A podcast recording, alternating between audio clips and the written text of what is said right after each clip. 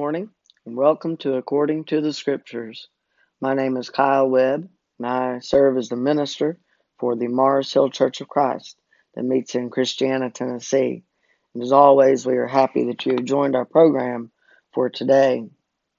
Today's lesson continues uh, a lesson we've begun in weeks past on the scriptural organization of the church.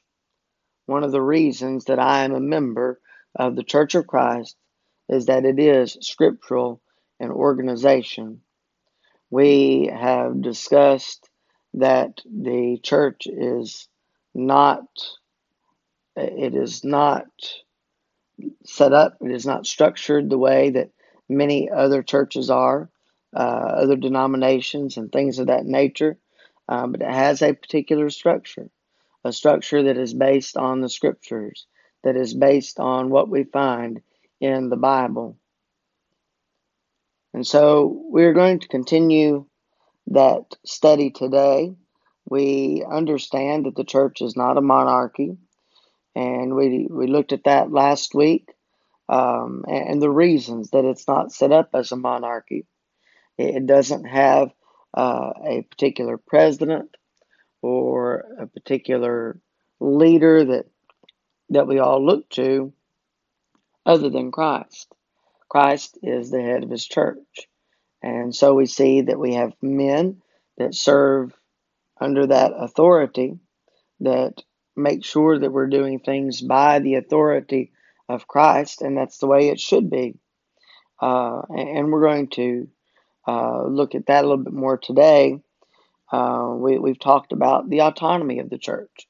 We've talked about how each congregation is not led by uh, a certain leader in a certain region, but each congregation is autonomous.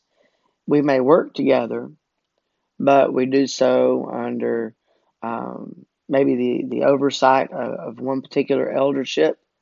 But each congregation has its own leaders. Each congregation makes decisions based on what that congregation needs. We don't have leaders outside of that congregation. They must be within the congregation.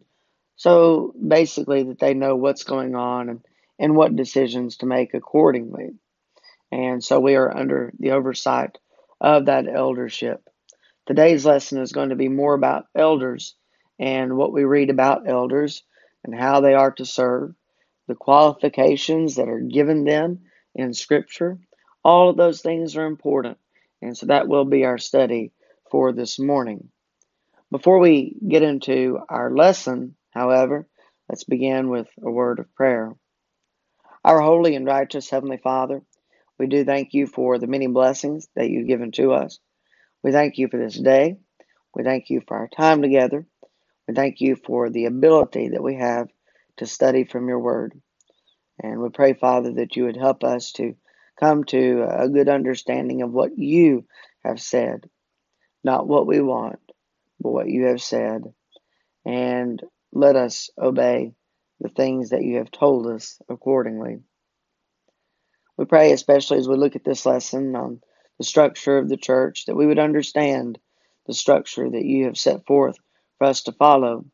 And we pray, Father, that you would uh, help us to, to be the church that you have established to be the church that we read about in the Bible and only the church that we read about in the Bible.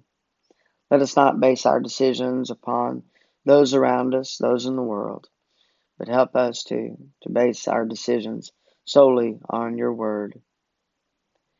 We are thankful for your Son, for his sacrifice for our sins, for all that he means to us, and it is through Jesus that we humbly pray. Amen. As we look at elders, we understand that the scriptures have set forth that there be elders in every church. Now, there are occasions where that is, is not the case, um, and I wouldn't necessarily say a, congregation is is completely in the wrong if they do not have elders. I've been a part of congregations in the past that did not have elders, not because they didn't want them, not because they didn't see the importance of of having such leaders from a scriptural standpoint, but because they didn't have men that were qualified. It's important that if we do have elders in a church, that they be qualified for the work according to the scriptures. It's important that elders be established, and if they aren't able to be established at the present time, that it is something that we're looking forward to in the near future. Um, that we do uh, have that thought in mind and, and have that mindset of, of training those who may be able to serve in the future and readying them for the work. But but we need to have that that insight. We need to have that view that that, that is something that is possible. But as we look at the importance of elders and and I, I will say that, that we are blessed at Mars Hill that, that we do have two good men that serve as elders, and we're thankful for them. And and it's important. Like I said, I've been a, a part of congregations that did not have elders, and I've been a part of congregations that do. And eh, there are many more difficulties that are faced by a congregation that does not have that, that organization in place that, that is not able to maybe but there's a, a big difference in uh, the leadership and the the just the ability that that congregation has. There there are, are things that are faced in men's meetings that that may not be faced in elders meetings. Uh, there there are men that make decisions when elders are not in place that that really under other circumstances uh, wouldn't wouldn't really be qualified to make those decisions. Each congregation does the best upon what they have available, but these elders need to be in mind. The leadership structure of the Bible needs to always be in mind. And those congregations that do have elders, they need to make sure that they have elders that are serving in the right way according to the scriptures. It is important that elders be established in every church. As we look at, at Scripture, as we look at what those in Scripture were taught, they were taught to establish elders in every church, in every city, as it says in Titus 1 5. For this reason, I left you in Crete, that you should set in order the things that are lacking now, there was a, uh, from what I understand of the, the context of this, there were congregations where these men went to establish elders that, that they didn't have that proper order in place. And so that was one of the things that Titus was commissioned to do was to go about and set in order those things which were lacking. And it goes on to say in Titus 1 5, and appoint elders in every city, as I commanded you. In Acts 20 and verse 28, these are referred to as bishops. Uh, the American Standard Version has them worded as bishops, or also overseers, as the King James and the New King James use. Um, these are the same men. These are the same leaders. It's just a different description of each one. Elders implies that they be older men, and, and that is certainly true. Uh, that they be bishops or overseers, that they oversee the flock. In Ephesians 4:11, they are referred to as pastors. We have a misconception today whenever we think of pastors uh, many today think of their preachers and they call them pastors. And um, that's not something that we do in the churches of Christ because whenever we see the word pastors, it's never used as one, for instance, but it is used like it is in Ephesians 4:11 as pastors, multiple men that are referred to as pastors. And when we understand the eldership, we understand that these are the same men. They are elders, They are bishops or overseers, and they are also referred to as pastors as they shepherd over the flock. And so when we look at pastors, it's not the preacher. I am the preacher for the Mars Hill congregation, but I am not the pastor. And I've had people that they've referred to me in that way, and and I will correct them. Um, but I am not a, a pastor, and I don't mean to be. I, I don't serve over the congregation in that way. We have men that are set up to do that, and they are elders. Scripture always refers to multiple men leading the church.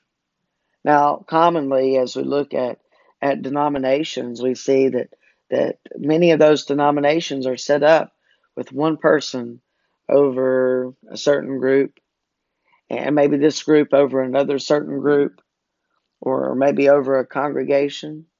But there, there's usually someone that heads all of this up, and they look to him for that guidance. We don't have that earthly leadership structure the way that, that denominations do. The only head is Christ.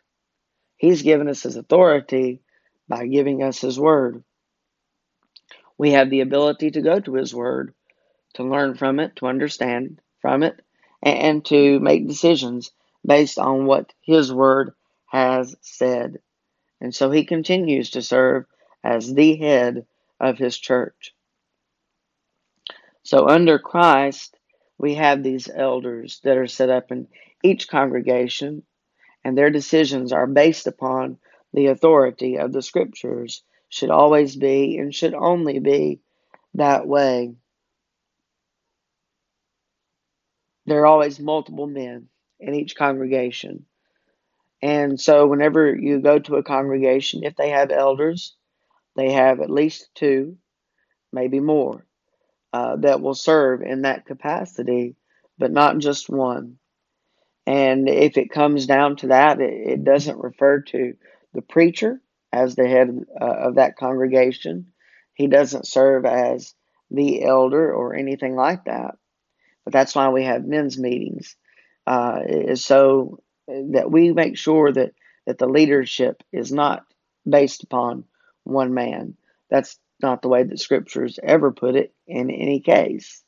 And so we make sure that that, that is not the case. Uh, there are many problems that can happen if something were to happen to that one man, that he gets in trouble or something of that nature, it affects the whole congregation.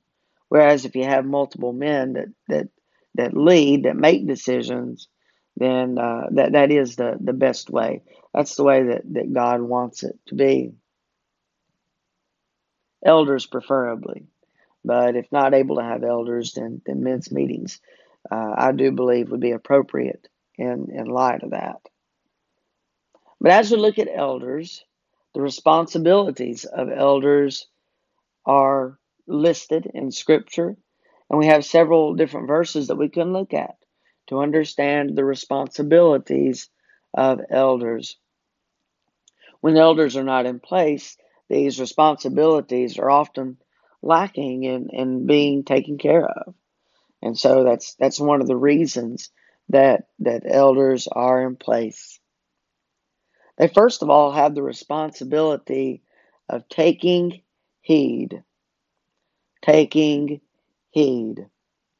Acts 20 and verse 28. Acts 20 and verse 28.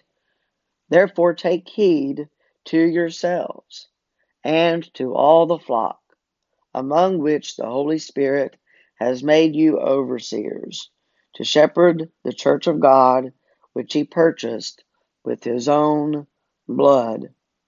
They are to take heed, first of all, to themselves.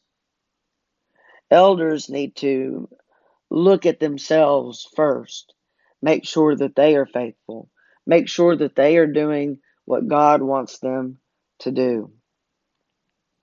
And they also have a responsibility to each other. Elders are to look out for one another and making sure that that if someone has something that, that they're going through in their life uh, that that may be affecting their leadership or or maybe not. Um, but if they do have something that, that's going on that, that can be taken care of, elders are to take heed of themselves as well. And to all the flock. So they are to take heed to themselves as individuals, other elders, and then also to all the flock, among which the Holy Spirit has made you overseers.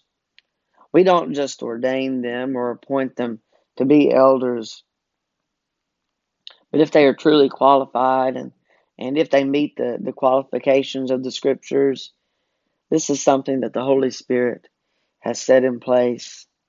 He has made them overseers. God is involved in ordaining these men to serve in their capacity. They have the responsibility also, again, of of shepherding the church of God, shepherding the flock.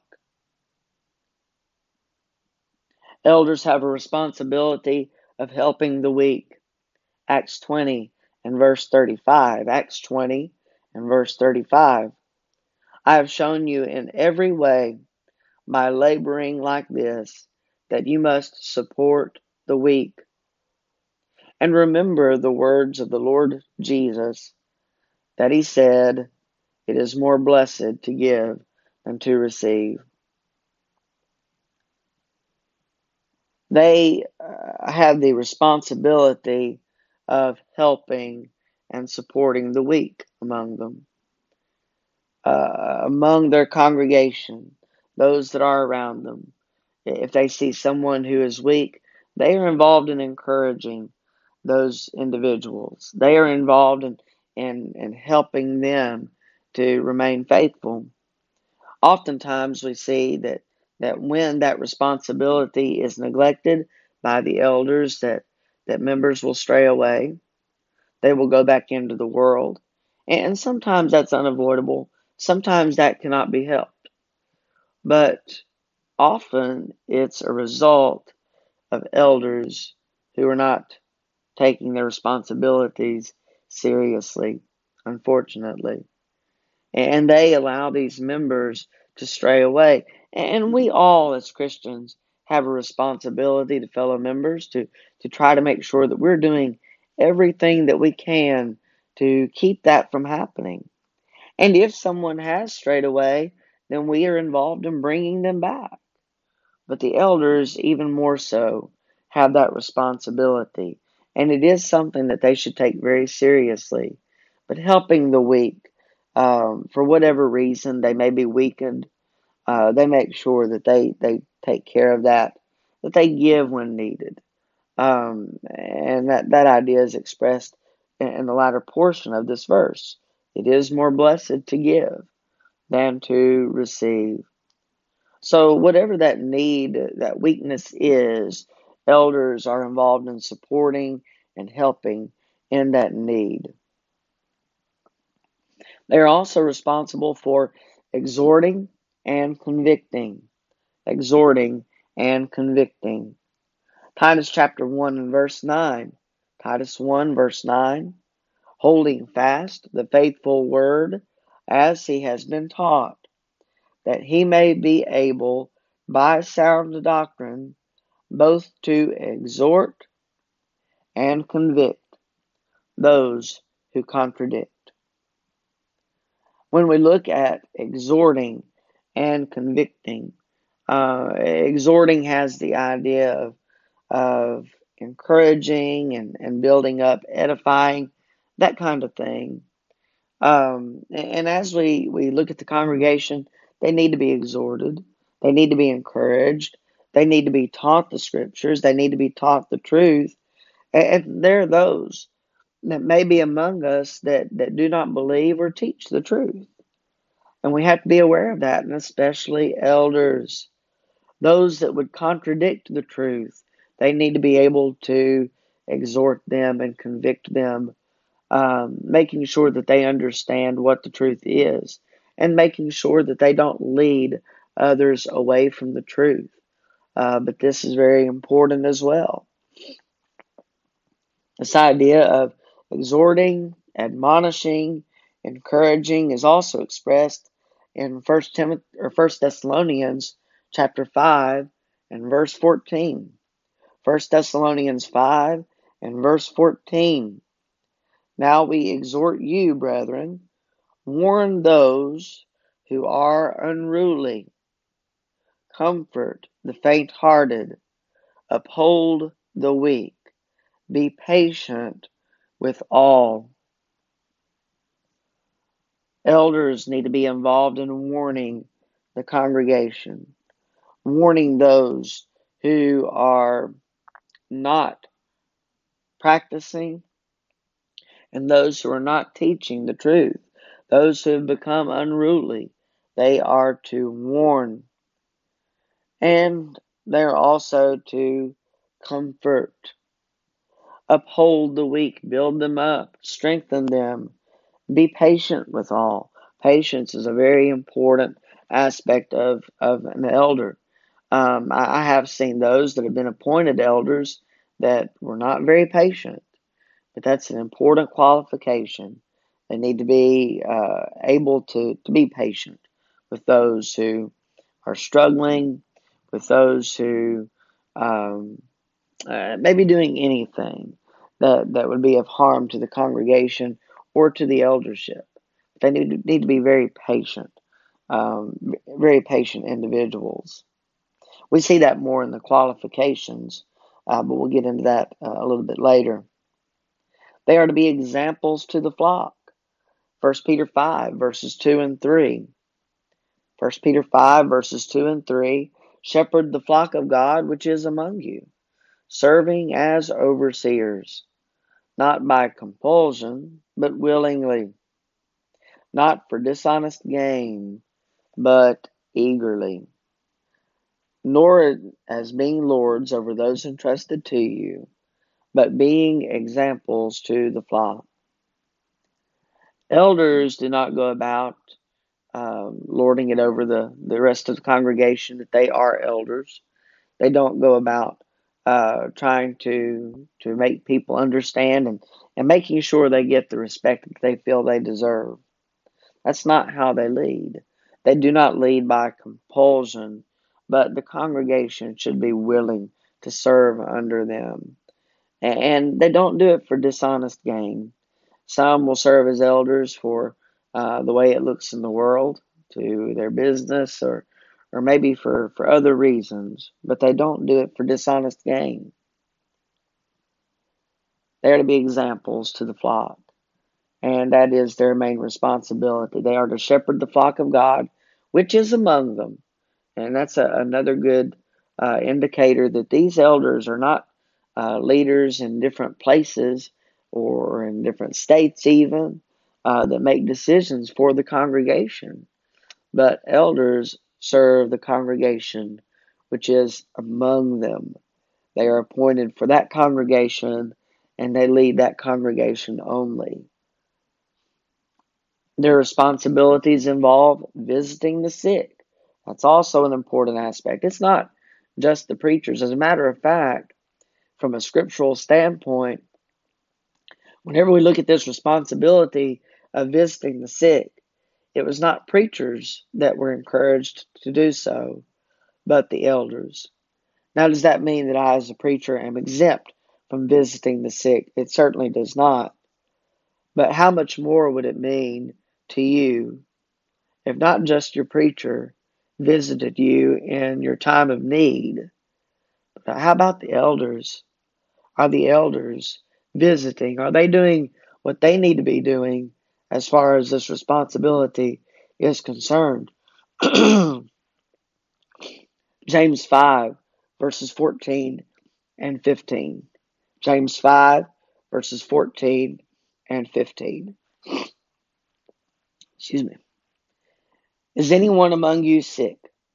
Let him call the elders of the church. Another problem that we see, uh, we'll stop here for a moment, um, but another problem that we see is sometimes members that are in need fail to let the congregation know that they are in need. And then they get mad sometimes when they're not visited, when they've been in the hospital but nobody knew about it. When someone is in need, they have a responsibility too. Let him call for the elders of the church.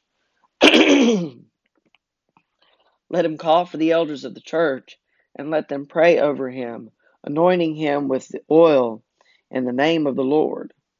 And the prayer of faith will save the sick, and the Lord will raise him up. And if he has committed sins, he will be forgiven. Visiting the sick is a responsibility of elders. And I would dare say that all elders need to be involved in visiting the sick. We need to make sure that, that, that these responsibilities are are are not missed. We have but one more responsibility, very quickly, watching for the souls of the members.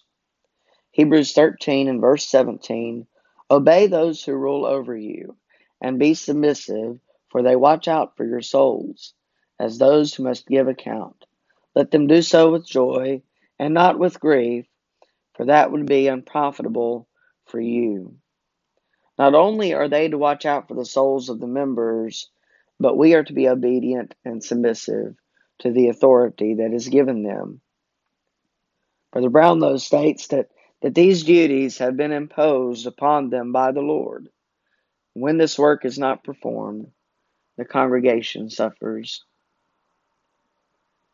We have more. Uh, we'll get into the qualifications of elders, Lord willing, next week. But I thank you for being with us today, and I hope to be back with you again next Tuesday at 11 a.m. for another portion of According to the Scriptures. Uh, but do I do thank you for being with us today. I would invite you to contact us if you, you have the, the need or the desire. you can go to our website, marshillcoc.org. But until we meet again, may God bless you.